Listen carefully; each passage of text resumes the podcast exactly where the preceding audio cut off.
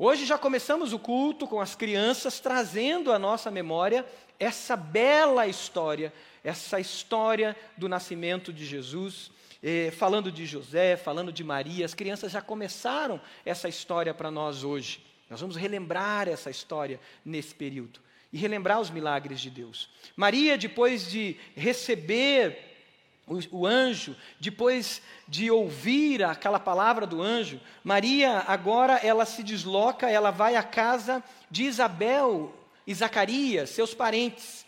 Capítulo 1 de Lucas, se você puder abrir a sua Bíblia lá, primeiro do Evangelho segundo Lucas, o Evangelho de Jesus, escrito por Lucas ali, capítulo 1. Maria vai à casa de Isabel, depois do versículo 39, é, revela isso. Indo à casa de Isabel, Maria é, ouve de Isabel: Bendita é você, Maria, entre as mulheres, e é bendito é o filho que você dará à luz. Isabel fica tão feliz com a visita de Maria, versículo 43, ela diz: Mas porque sou tão agraciada ao ponto de me visitar a mãe do meu Senhor. E Maria fica três meses, três meses ela fica na casa de Isabel. E em um determinado momento, Maria conversando com Isabel, Maria se alegra e ela faz um cântico um cântico de gratidão, que está no versículo 46 em diante. E esse cântico, Maria celebra o, o mover de Deus e, e é grata por Deus ter encontrado nela, Deus ter separado ela e pela graça dele ter alcançado ela para que ela fosse a mãe do Salvador, a mãe do Messias. Nós vamos ler juntos esse cântico. Está na tela. Você pode acompanhar comigo? Vamos começar a leitura?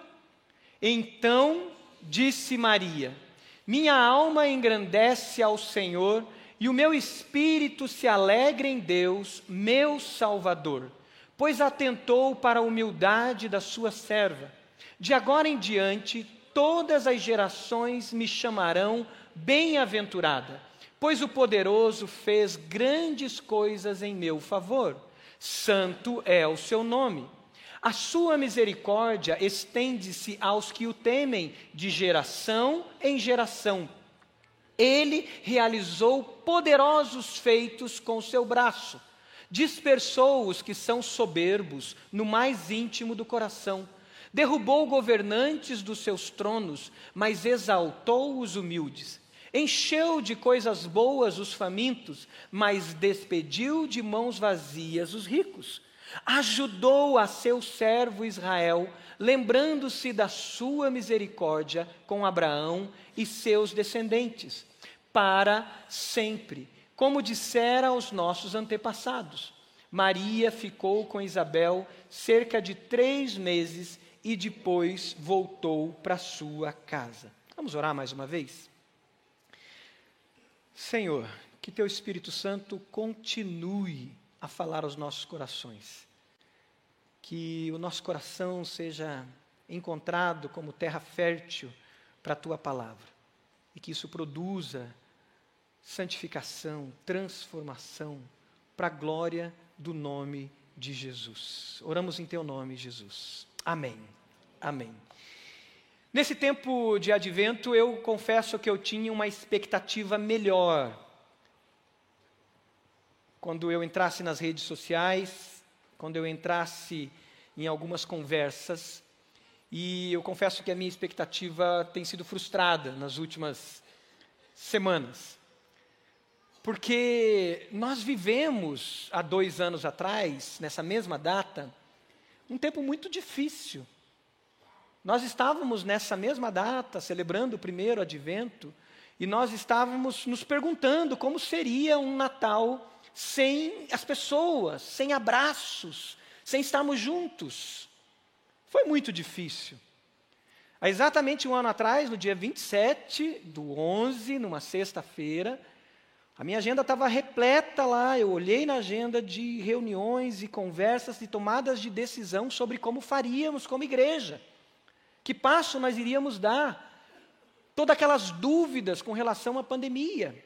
Tempos difíceis. Mas agora, Embora ainda não vencemos totalmente essa luta, essa doença, esse vírus, nós estamos aqui. Nós estamos juntos. E temos a possibilidade de passar o Natal com os nossos amados, juntos, recebendo amigos, recebendo pessoas que amamos, e podemos ter algo diferente. Mas eu confesso que eu tenho me frustrado porque não é o que eu tenho visto da maioria das pessoas.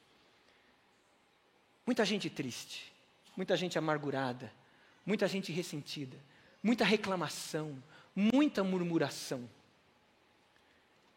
E isso é triste para nós que somos filhos de Deus, que tivemos um encontro com o Senhor Jesus, que o Natal de fato já nasceu em nosso coração. Eu confesso que a expectativa, a minha expectativa é que fosse algo diferente. O tema que a gente vai meditar nesse tempo de palavra, ele fala sobre um Natal cheio da graça de Deus, um Natal cheio de gratidão. E a minha oração é que a gente saia daqui com o nosso coração cheio da graça de Deus e transbordando em gratidão. Se você crê nisso, diga amém. Amém, amém. Eu creio nisso. O Natal provoca isso na gente. Esse cântico de Maria é um cântico de gratidão ao Senhor. Maria, diante do impacto da visita do anjo e do impacto da responsabilidade que ela recebe sobre ela, de ser a mãe do Salvador, Maria poderia escrever não um cântico de gratidão, mas Maria podia escrever, poderia ter escrito um cântico de lamentação e de preocupação. Maria, embora uma mulher, uma jovenzinha, muito simples, de família simples, ela tinha conhecimento da palavra de Deus. Ela tinha conhecimento da história, ela tinha conhecimento das profecias a respeito do Messias. Ela era uma, uma, uma mulher judia, hebraica, da, da, da linha da, de Israel, com profundo conhecimento da palavra de Deus. O cântico dela revela esse conhecimento, a vida dela revela isso. Por conhecer as profecias, por conhecer a palavra, ela sabia da responsabilidade, ela sabia da luta que seria. Ela estava no meio de um império opressivo, uma ditadura opressiva sobre o povo dela. Ela sabia que chamar qualquer outro de senhor que não fosse o imperador era passível de morte, de tortura. Ela sabia que aquele momento era um momento de celebração e de expectativa, mas de muito perigo. Ser a mãe do Messias, ser a mãe do Salvador. Ela poderia ter escrito o seu primeiro cântico, um cântico de lamentação, um cântico de preocupação. Mas Maria, se enche e cheia da graça de Deus, cheia dessa graça, ela transborda em gratidão e ela escreve então um cântico de gratidão ao Senhor. Gratidão, queridos, ela limpa os nossos olhos para a contemplação da graça de Deus. E é isso que Maria entendeu.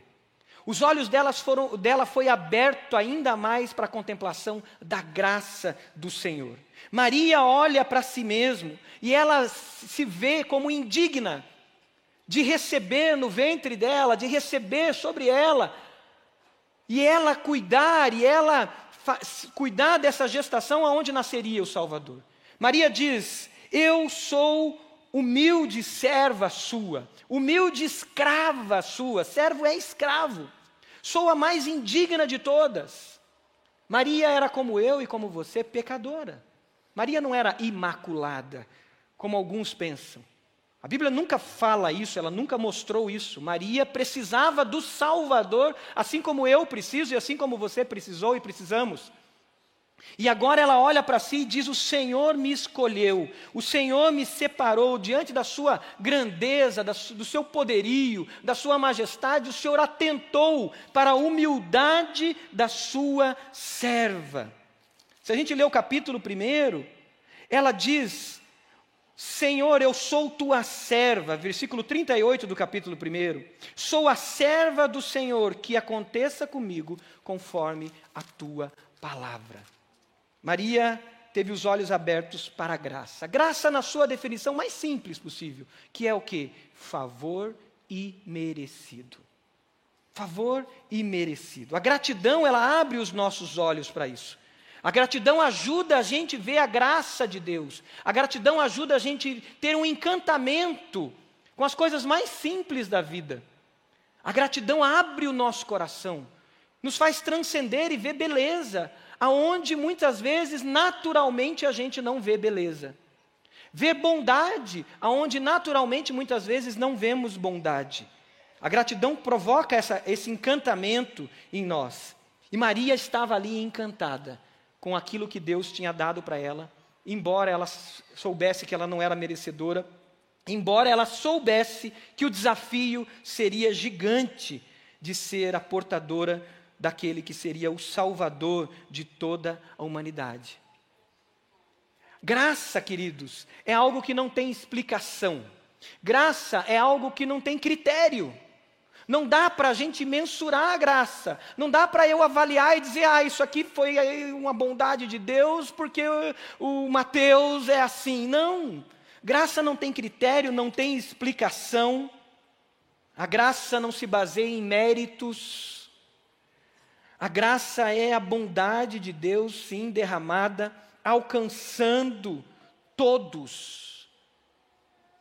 A graça comum do Senhor alcança todos, até aquela pessoa que você imagina que de modo algum mereceria. Porque Jesus diz que o sol, ele nasce para os bons e para os maus. E ele faz chover sobre os bons e sobre os maus. Eu lembro de um período, tinha meus 18 anos, muito curioso, e comecei a querer conhecer várias religiões diferentes, já era convertido, mas com a curiosidade muito aguçada. E frequentei algum tempo a sinagoga aqui de Curitiba.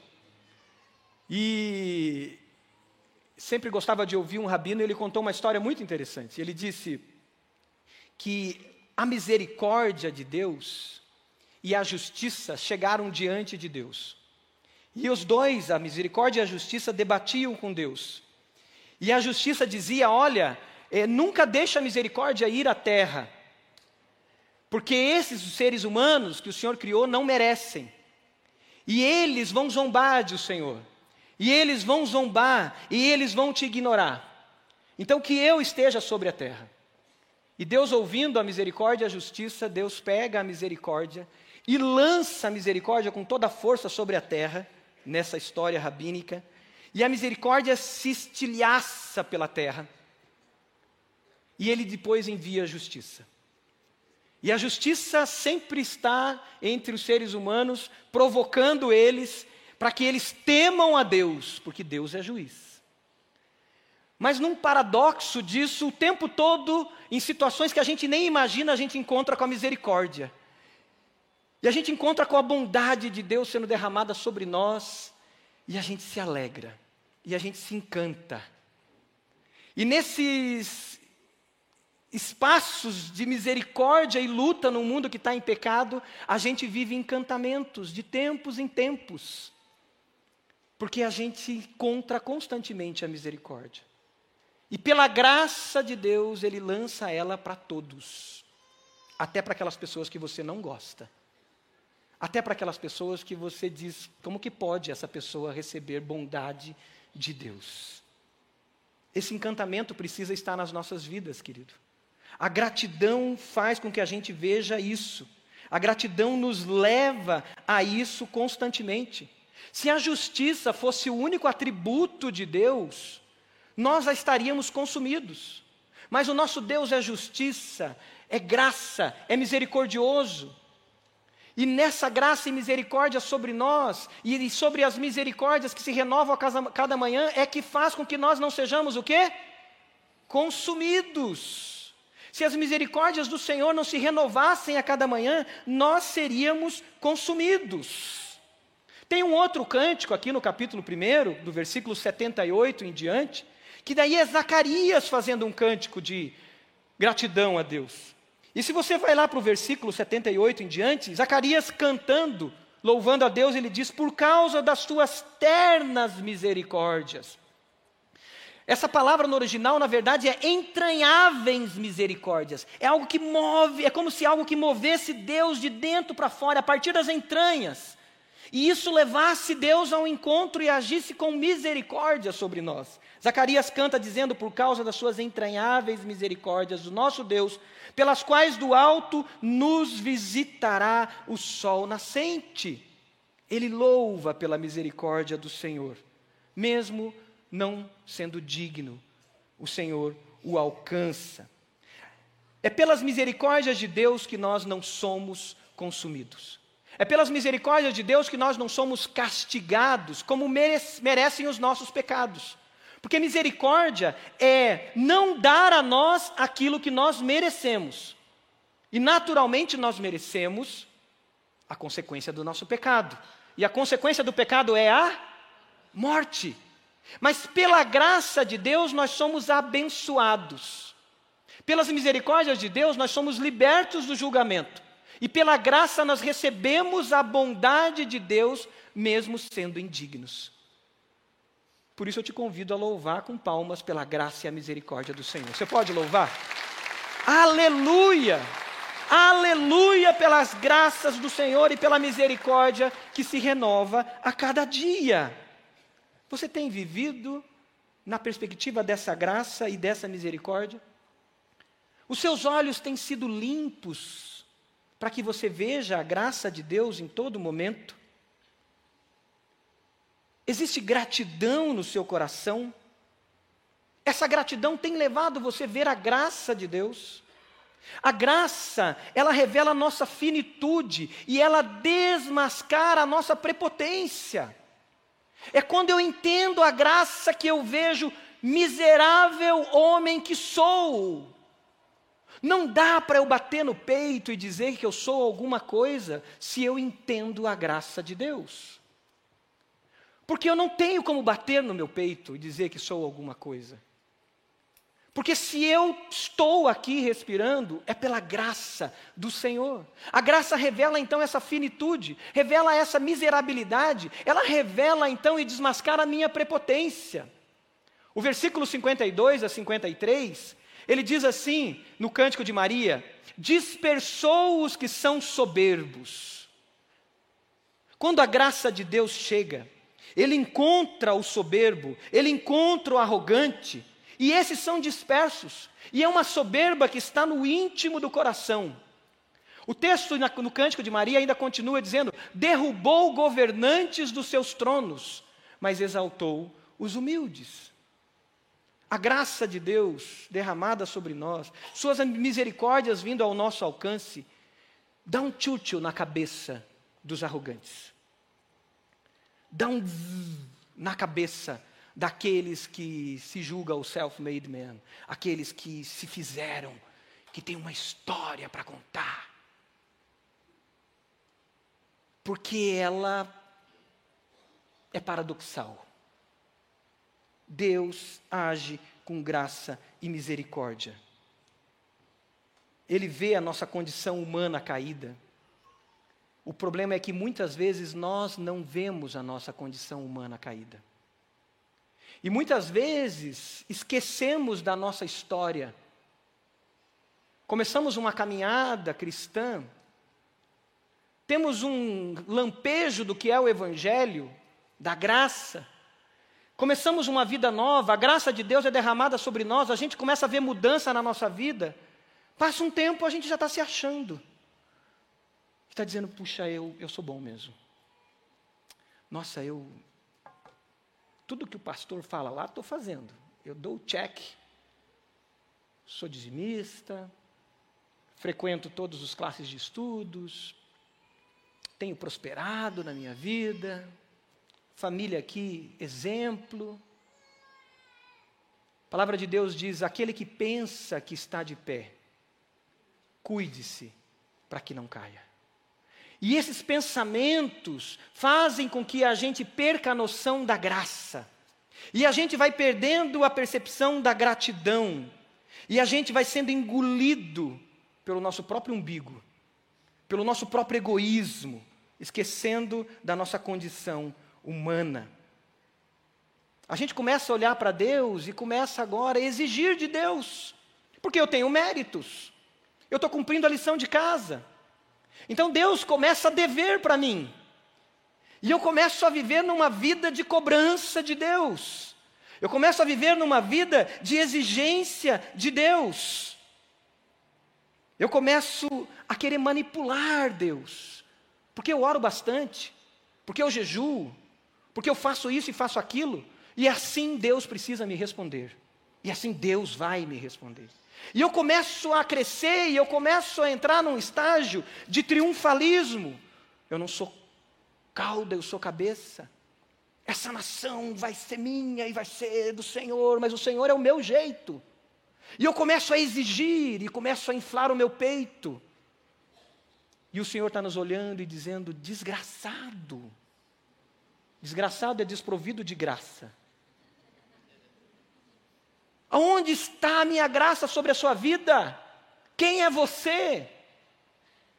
Isaías capítulo 1, quando ele convoca o povo a buscar ao Senhor, ele diz: Eu estou cansado de todos os cultos solenes de vocês, de todos os sábados que vocês separam, de todos os jejuns, porque tudo isso é resultado de carnalidade.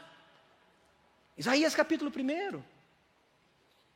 Deus mesmo se cansa da religiosidade quando ela é fruto de meritocracia.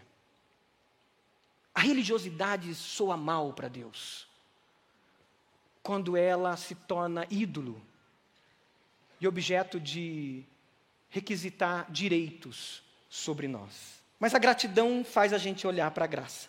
A gratidão, ela gera graça e é uma graça que nos liberta de uma armadilha do nosso século muito séria, que é a armadilha da meritocracia.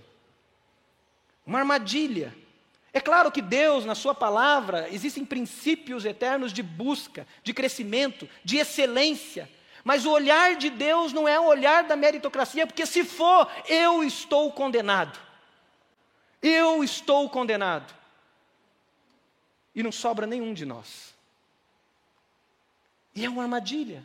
O nosso mundo sofre por essa armadilha darwinista essa armadilha darwinista daquele que é mais forte sobrevive, daquele que corre mais rápido sobrevive, do forte dominando o fraco, do mais apto. Uma armadilha que toma conta de nós, que toma conta da igreja, que toma conta dos crentes e que bloqueia o olhar da graça. E nessa armadilha a gente diz para Deus: sim, Deus não fez mais que obrigação essa bênção, essa dádiva, no fundo, no fundo a gente pensa, Deus gosta de mim mesmo, porque eu sou bom. Porque eu sou bom. E aí, com essa armadilha, quando as coisas não acontecem como eu quero, quando chove no dia do piquenique, isso não é novidade em Curitiba, né? Para o curitibano talvez não dê para falar assim. Mas quando chove, quando a coisa bate na trave, quando as coisas não funcionam, quando o negócio eu não, eu não fecho aquele negócio, quando a doença bate na porta, quando as coisas não fluem como eu espero, eu começo então a murmurar. Eu começo a reclamar. Eu começo a achar que eu resolvo pelas minhas próprias forças. Eu começo a achar que eu preciso dar um jeitinho, que eu posso manipular, que eu preciso gritar mais forte. E eu começo a me achar capaz de mudar as coisas na força do meu braço. Porque eu acredito nessa meritocracia. Eu me lembro da mulher de Jó, olhando para aquele homem íntegro, aquele homem de vida ilibada, e dizendo para ele: amaldiçoa o seu Deus. E Jó, com gratidão no coração, mesmo esfacelando fisicamente, Jó diz: Deus deu, Deus toma. Deus é soberano sobre tudo. Eu não sou nada. Eu sou pó. Eu sou pó. Eu não sou nada. E Jó adora o Senhor. A gente precisa estar atento se a gente não está seduzido por essas armadilhas pagãs do nosso tempo que entram na nossa vida, entram na igreja usando versículos bíblicos isolados, usando um triunfalismo carnal, criando facção, criando divisão. Mas quando a gente busca a gratidão, a gente se enche da graça de Deus, a gente consegue afastar isso de nós. E a gente começa a ver que Deus é dadivoso, que Deus sim alcança o pior dos pecadores, que Deus alcança a mim e a você, e que se você está aqui, eu estou aqui, é pela graça dEle. A gente começa a ver que Deus olha para todos nós com esse olhar de graça. E ele nos ensina, como Jesus nos ensinou, que se nós queremos a extinção daqueles que são ruins, a extinção daqueles que não prestam, se nós queremos essa extinção daqueles que nos prestam, nós vamos nos acabar, nós vamos nos destruir. Porque se eu começar a tentar extinguir aqueles que não prestam, eu vou atirar minha pedra no primeiro que eu ver na frente, e esse vai atirar a pedra em outro, e um vai atirar a pedra no outro, e talvez sobre só um. E sobrando só um, esse, olhar, esse vai olhar para si mesmo e vai ver que ele também não presta, que ele também é pecador e vai ter que atirar pedra em si mesmo e ele também vai morrer. E nós vamos se autodestruir. Porque quem não tem pecado, que atire a primeira pedra. É isso que Jesus ensinou. Mas Deus, pela sua graça, ele age de maneira a conceder dádiva ao incompetente, ao fraco, ao ladrão, ao maldizente, ao chupim. Sabe o que é chupim? Aquele cara que fica sugando você. E até a esse Deus concede graça e bondade. Porque Ele é Deus. E Ele concede graça. Porque apenas um mundo onde a dádiva é concedida a esses, só um mundo em que gente que não merece é abençoada tem condições de sobreviver e de ser restaurado. E Deus olha com esse olhar de restauração. Deus olha com esse olhar de graça e de transformação. Estamos vivendo debaixo dessa armadilha? Existe gratidão na nossa vida? A graça, então, ela é o oposto do mérito, e a gratidão é essa consciência de que eu não mereço. Você olha a vida com a graça de Deus, ou você olha pela força do seu braço? Você percebe a graça de Deus dia a dia sobre a sua vida? Com gratidão você olha a vida, ou na força do seu braço? Maria olhou para si e disse: Eu sou escrava. O Senhor atentou para mim, mesmo eu não sendo merecedora.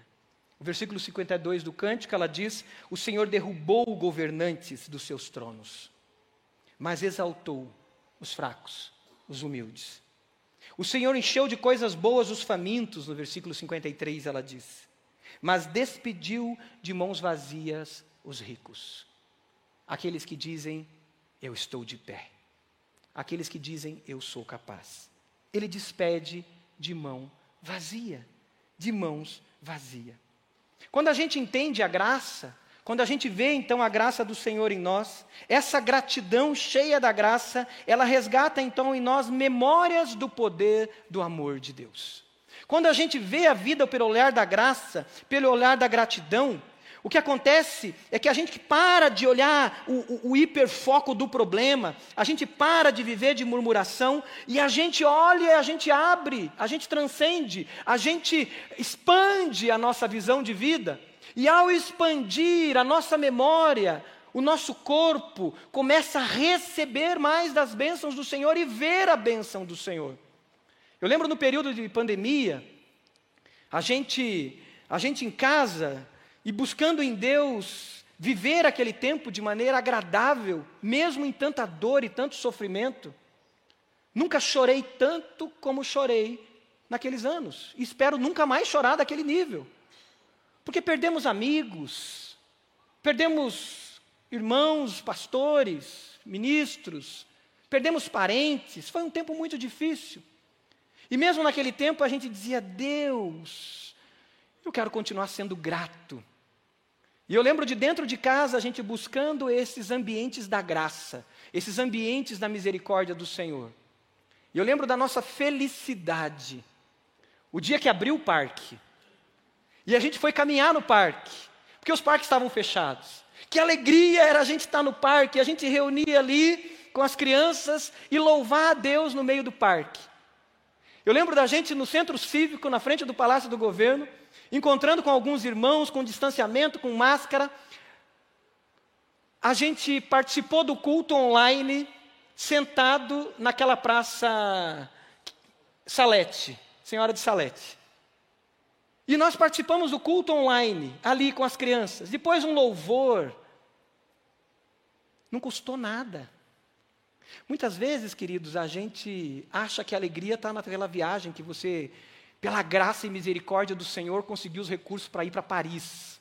Bom, né? Sonho de muita gente, né? Ir para Roma, ir para o Nordeste, ir para Bombinhas. É, e você está naquela expectativa. Aí quando você vai para outra cidade, você tira foto, você tira foto do, do totem, você tira foto do poste, olha que poste diferente. Né? Aquele poste, olha, nossa, que arquitetura. Né? Aí você tira foto, filma a rua, filma você dirigindo o carro, uma estrada igualzinha que tem aqui para Ponta Grossa. Tá? Você tira lá, filma. Um encantamento, um encantamento com coisas belas que tem na tua rua, que tem na tua cidade. Mas sabe por quê? Porque aqui no dia a dia a gente está olhando para o nosso umbigo. Aqui no dia a dia eu estou olhando para a minha satisfação e correndo atrás de conseguir alguma coisa, porque eu tenho que levar os filhos para a escola, porque eu tenho que é, agora atender aqueles clientes, porque agora eu tenho que resolver aquele problema, e eu tenho que ganhar e ganhar, porque eu vou conjuntar dinheiro para eu fazer a minha viagem para Paris. Né? Para Cancún. Vai para o campo comprido, aqui pertinho. Não tem nada de errado a gente curtir isso em tantos lugares e, pela graça de Deus, temos os recursos para fazermos isso. Mas o que o Senhor quer é que a gente curta isso agora, com gratidão, hoje à tarde, a hora que você vai passear com seus filhos num parque. Hoje à tarde, a hora que você vai reunir tua família e você vai conversar. A hora que você vai assistir o jogo e você vai celebrar, e depois do jogo vocês vão contar histórias, e vocês vão comer uma boa comida, e depois vocês vão parar tudo no final do jogo e dizer assim: vamos orar, vamos agradecer a Deus. Crianças, comecem a agradecer. Pai, ora aí, agradece a Deus aí, pai. Que gostoso a gente assistir o jogo junto, assistir o jogo com a galera da igreja, com os amigos, e você para tudo e agradece a Deus porque você teve encantamento diante daquilo e a tua memória, a tua vida está expandida para receber e ver a graça de Deus. Maria, agora, quando ela olha isso, em vez de escrever um cântico de lamento, ela escreve então um cântico de gratidão e ela lembra dos feitos de Deus na história do povo. E aí o, o, cântico dela começa a dizer: olha, versículo 51, ele realizou poderosos feitos com seu braço. O versículo 52 derrubou governantes. Versículo 53 encheu de coisas boas os famintos. Versículo 54, ela lembra da história de Israel, ajudou o seu servo Israel, lembrando-se da sua misericórdia para com Abraão e seus descendentes. Ela volta para a história e ela vai trazendo à memória aquilo que dá esperança. Sabe o que acontece quando a gratidão entra? A gratidão nos prepara para o dia mau. Esse espírito de gratidão sobre Maria estava preparando ela para desafios terríveis. Ela seria refugiada no Egito, fugiu para o Egito, se esconde no Egito. Seu filho estava sendo perseguido de morte já como bebê, até o ponto no final da vida dela ver o seu filho numa cruz. Qual é a dor de uma mãe quando vê o seu filho sendo torturado, espancado, por ditadores, por opressores, injustamente. Mas a gratidão no coração de Maria permeava a vida dela e preparava aquele coração para o dia mau, dava esperança, fé. A gratidão, então, ela lava os nossos olhos para pensar no que é belo, no que é justo e no que é bom. Existem pessoas, queridos, que andam com uma lista anotando só coisas ruins. Se eu sentasse com a Giovana e pegasse uma, um, um, bloco de notas e ficasse dois dias com a Giovana anotando coisas ruins da vida dela, eu acho que ia achar algumas, né, Giovana? Agora, se ela pegasse esse mesmo bloco e fosse anotar as minhas, ela ia dizer, pastor, já lotou em uma hora, lotou em um dia. Porque a gente procura e aquilo que a gente procura a gente acha. Se eu quiser achar coisas ruins na vida dela, eu acho. Se ela quiser achar na minha vida, ela acha. Mas tem gente que anda assim, procurando isso. Não anda procurando o belo, o bom e o que é justo. Anda procurando maldade. A gente anda nas redes sociais, as pessoas procurando isso. As pessoas ansiosas para receber um vídeo que conte alguma coisa ruim. Que mostre alguma coisa que está acontecendo que eu não estou sabendo. E aí se alimenta de podridão, se alimenta de mentiras, se alimenta de coisa ruim, o coração está pesado. Porque procura só esse tipo de coisa. Enumera somente isso, sempre vendo o copo meio vazio. Sempre o copo meio vazio. Nunca está cheio. E essa amargura transborda, transborda nas suas mensagens, transborda em explosões. Eu atendi nas últimas semanas pelo menos três famílias que estavam explodindo em guerras em casa. E pela misericórdia de Deus, Deus mostrou a fonte. A fonte estava na indignação com o que está acontecendo com a nação. E aí a esposa estava levando paulada. Os filhos estavam levando paulada. A gratidão sumiu do coração daqueles homens. E veio a amargura, o rancor, o ressentimento. E aquilo que é belo, aquilo que é bom, aquilo que é justo, foi embora, dissipou. Pessoas que não acham nada de bom na igreja, nada de bom no culto, nada de bom no trabalho, nada de bom no meu chefe, nada de bom nos meus empregados, nada de bom na minha equipe, nada de bom na minha família, nada de bom no meu pequeno grupo não consegue ver o bom, o belo, o justo. E aí constrói cânticos de lamento. Só lamentações. Nada de gratidão. É terrível conviver com pessoas assim. Pessoas que se tornam feias. Elas podem se maquiar, elas podem se vestir, elas podem estar com as suas boas roupas, mas você chega perto delas e começa a conversar, elas ficam feias. E o que Deus quer é torná-las belas, agradáveis. Mas para isso precisa ver a graça, ter um olhar de gratidão e de graça sobre tudo e sobre todos. O que você tem escolhido ver na vida? Quando você vem ao culto, o que você está escolhendo ver? Quando você vai ao teu trabalho, amanhã você vai ao teu trabalho, o que você vai escolher ver amanhã no chefe de, de, de, da sua sessão, no seu chefe, nos seus empregados, na sua equipe? O que você escolhe ver na sua casa, garoto, garota? O que você escolhe ver nos seus pais? O que você escolhe ver nos seus filhos?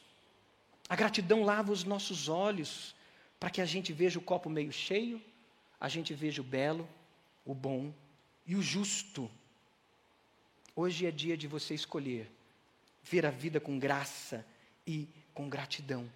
Porque quando isso acontece, isso vai limpando os nossos olhos, e isso vai tirando de nós aquela adolescência que foi terrível e que você sofreu algo que marcou a sua vida.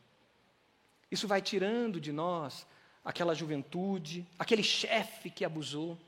Isso vai tirando de nós aquele funcionário que abusou também dos seus chefes.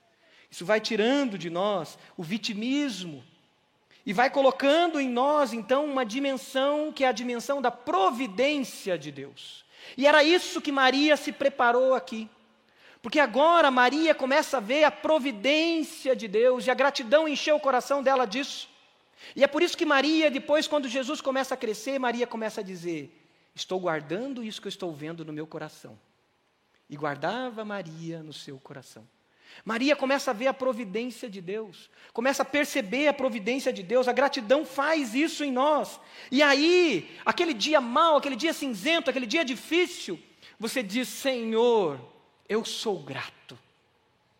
E quer saber uma coisa para deixar o diabo mais endiabrado? É você ser grato no dia difícil.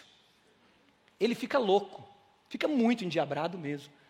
Porque é terrível isso. Eu lembro de fazer visitas em hospital e de repente saber que aquela pessoa está lá doente, em dor. Eu lembro de, um, de uma irmã, situação de dor que morfina não resolvia. E de repente, no meio da dor, ela dizia assim: Mas esse hospital é muito bom, né, pastor? Graças a Deus. Eles estão cuidando de mim assim de uma maneira.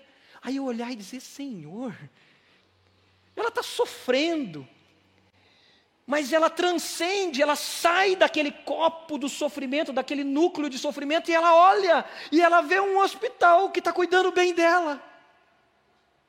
Outro, de de repente eu ir e dizer, pastor, você não vai acreditar, está tão difícil aqui, mas sabe quem me visitou? Pessoa tal, o senhor lembra que eu tinha compartilhado, que ela não falava mais comigo? Me visitou, pastor alegria, satisfação, gratidão, e aquilo arrancando aquela pessoa do, do, leito de dor, de sofrimento. A gratidão faz isso em nós. A gente vê a graça, a gente vê a misericórdia, e ela nos arranca para uma vida nova. E quando a gente começa a ver a vida assim, a gente se torna verdadeiros adoradores.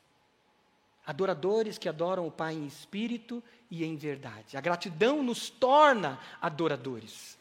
E aí eu não adoro só aqui no templo, no prédio, eu não adoro só lá no meu pequeno grupo, eu adoro em todo tempo, em espírito e em verdade. Porque eu sou filho, e eu vivo como filho. E mesmo as respostas não sendo aquelas que eu quero, eu digo, Pai, obrigado, eu sei que eu estou no teu colo. A minha fé está no Senhor. Eu confio em Ti, Pai. Mesmo o meu corpo esfarelando, eu confio em Ti. E aí, cheio disso, com um amor transbordante em nós, a gente começa a transbordar, porque a gratidão cheia da graça nos faz generosos. Aí eu começo a transbordar, porque o meu copo, ele não é meio vazio, ele é meio cheio. E sabe quando eu olho o copo meio cheio, o que acontece? A borda desce. A borda desce. Quando eu olho o copo meio vazio, sabe o que acontece? A borda sobe. E está meio vazio, a borda sobe. E nunca ele vai suprir. Porque quanto mais meio vazio ele tiver, maior e mais alta vai estar tá a borda. Mas quando eu olho o copo meio cheio, Deus, por sua graça e misericórdia, diz: Ah, eu vou multiplicar. A borda desce e a gente transborda. E aí, aquele momento que está tudo complicado, você está louvando a Deus. A luta está difícil, você está dizendo palavras de bênção sobre outras vidas. A dor no leito da cama está difícil, está dizendo: Obrigado, Senhor, que eu tenho um hospital aqui que está cuidando de mim. Obrigado, Senhor, porque meu filho está me ajudando, porque minha filha, meu pai está aqui. E você está expressando gratidão, a borda desceu, você está transbordando, está transmitindo beleza, está transmitindo bondade, está transmitindo justiça, e essa borda vai transbordando cada vez mais. Você vai olhando o que você precisa do outro, e você diz: Ore mais por mim. Porque aí você diz: Eu preciso das suas orações. E aí você não é autossuficiente. Você diz: Eu dependo de outros. Eu dependo das suas orações, eu dependo do seu braço, eu dependo da sua mão. Você já não, você vê que você não se sustenta sozinho, você depende de Deus, você depende da comunidade, você depende de outros. E ao ter essa consciência, te diz: também existem outros que dependem de mim, então eu vou ajudar outros, eu vou caminhar com outros, eu vou transbordar sobre a vida de outros. E você começa a dar voz à gratidão. Você pega o telefone e começa a ligar para as pessoas e dizer muito obrigado por você existir. Esse tempo de advento, queridos, é tempo para a gente fazer isso. É tempo para você pegar o telefone e começar a agradecer pessoas que talvez há 15 anos, há 20 anos, há 30 anos abriu uma porta para você. E não foi na força do seu braço, foi Deus que usou aquela pessoa. Não foi o teu currículo que era bom, foi Deus que usou aquela pessoa. E você pegar o telefone e dizer muito obrigado, porque faz 30 anos que você foi bênção na minha vida, e eu sou muito grato. É tempo da gente transbordar isso. É tempo da gente, em vez de se fechar e reclamar, a gente abrir as mãos para receber e para doar, para dadivar, para entregar, para ser generoso. Dessa forma a gente não vai dizer daí, eu sou fruto do meu trabalho, eu sou fruto do meu braço, eu sou fruto da minha, da minha competência, eu sou bom. Porque se a gente viver dizendo assim, a gente vai se tornar canibal, competidor, agressor. Mas se a gente entender que a excelência, que o crescimento, que a competência vem e vem pela graça de Deus, nós vamos nos tornar generosos, graciosos e vamos transbordar em bênçãos na vida de outros. Como você tem vivido a graça de Deus na sua vida? Como é que você tem vivido a gratidão? Você pode fechar seus olhos e falar você com Deus? O que, que Deus está te conduzindo nesse tempo de advento a viver nesse período? O que você vai renunciar agora, diante de Deus, que são brechas que entraram na sua vida e criaram murmurações, criaram reclamações, e você está dizendo, eu vou chutar o balde, eu não acho que dá mais nada, eu jogo tudo fora, eu vou embora, eu não aguento mais, eu não tenho mais esperanças. Não! Quem tem Jesus tem esperança, confiança e fé. E quem tem Jesus vai ser grato hoje, mesmo na adversidade e vai dizer: Senhor, é nessa fé que amanhã, na segunda-feira, eu vou arregaçar as minhas mangas e eu vou para o meu trabalho e eu vou glorificar o teu nome lá. Eu vou abençoar o meu bairro, eu vou abençoar a minha vila, eu vou abençoar a minha casa, eu vou abençoar a minha família, mesmo no meio da tempestade, porque a gratidão no meu coração. E eu fui vítima, eu fui alcançado pela graça, e eu quero viver essa graça na vida dos outros. Eu não quero olhar para os outros com o dedo em riste, mas eu quero olhar para os outros com as mãos abertas, para abençoar e ser abençoado. É essa a sua oração? É isso que você está falando com o Senhor? Fale isso a Deus. O que você precisa renunciar para viver gratidão? Quais são as pessoas que você tem que pegar o telefone hoje e já começar a ligar e dar voz à gratidão? Como é que você vai olhar a sua cidade, o seu bairro, a sua rua? Como é que você vai curtir essa cidade a região metropolitana nesse período de advento? Ou você está esperando a tua viagem para o Nordeste para que a vida faça sentido? Você está esperando o prêmio X e Y para que a vida tenha satisfação? O Senhor te chama a viver com gratidão hoje. E vivendo hoje com gratidão, te preparar para dias difíceis que vêm sobre os bons e sobre os maus. Mas viva a gratidão. Eu te convido, se você foi tocado e Deus falou com você, a dobrar os seus joelhos e a gente orar juntos. E nessa oração eu te convido de joelhos a você começar a agradecer a Deus aonde você está. Diga frases de gratidão ao Senhor. Existe gratidão por causa da sua família? Mesmo nas lutas, existe gratidão ligada aos seus filhos? Existe gratidão ligada aos seus pais? Existe gratidão hoje na sua vida? Comece a falar isso ao Senhor. Comece a declarar isso ao Senhor aonde você está. Ó Deus, somos gratos, Pai, pela tua graça e misericórdia que nos alcançou. Muitos estão aqui, Pai, sendo gratos, Pai, pelo, pela roupa que estão vestidos. Gratos por ter chegado hoje nesse lugar para te adorar. Gratos pelo ar que nós respiramos. Gratos, Pai, por termos pessoas do nosso lado, por termos amigos, irmãos.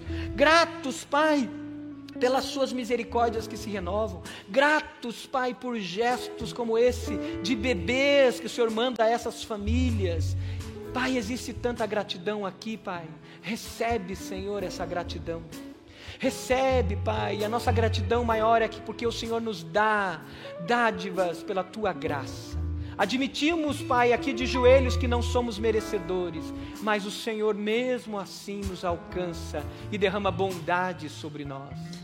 E juntos, Pai, nós pedimos agora, nos ajuda a levar essa graça para outras pessoas. Nos ajuda, Pai, pelo poder do Teu Espírito Santo, a olhar os outros com o olhar da graça e não de acusação. Nos ajuda, Pai, a ver a vida com encantamento e com graça. E pararmos de reclamar, Senhor, para que Satanás não tenha nenhuma brecha sobre a nossa vida. E a gente viva graça e bondade e gratidão. É a nossa oração, Pai, que fazemos juntos aqui em nome de Jesus. E a igreja diz: Amém e amém. Deus abençoe, queridos.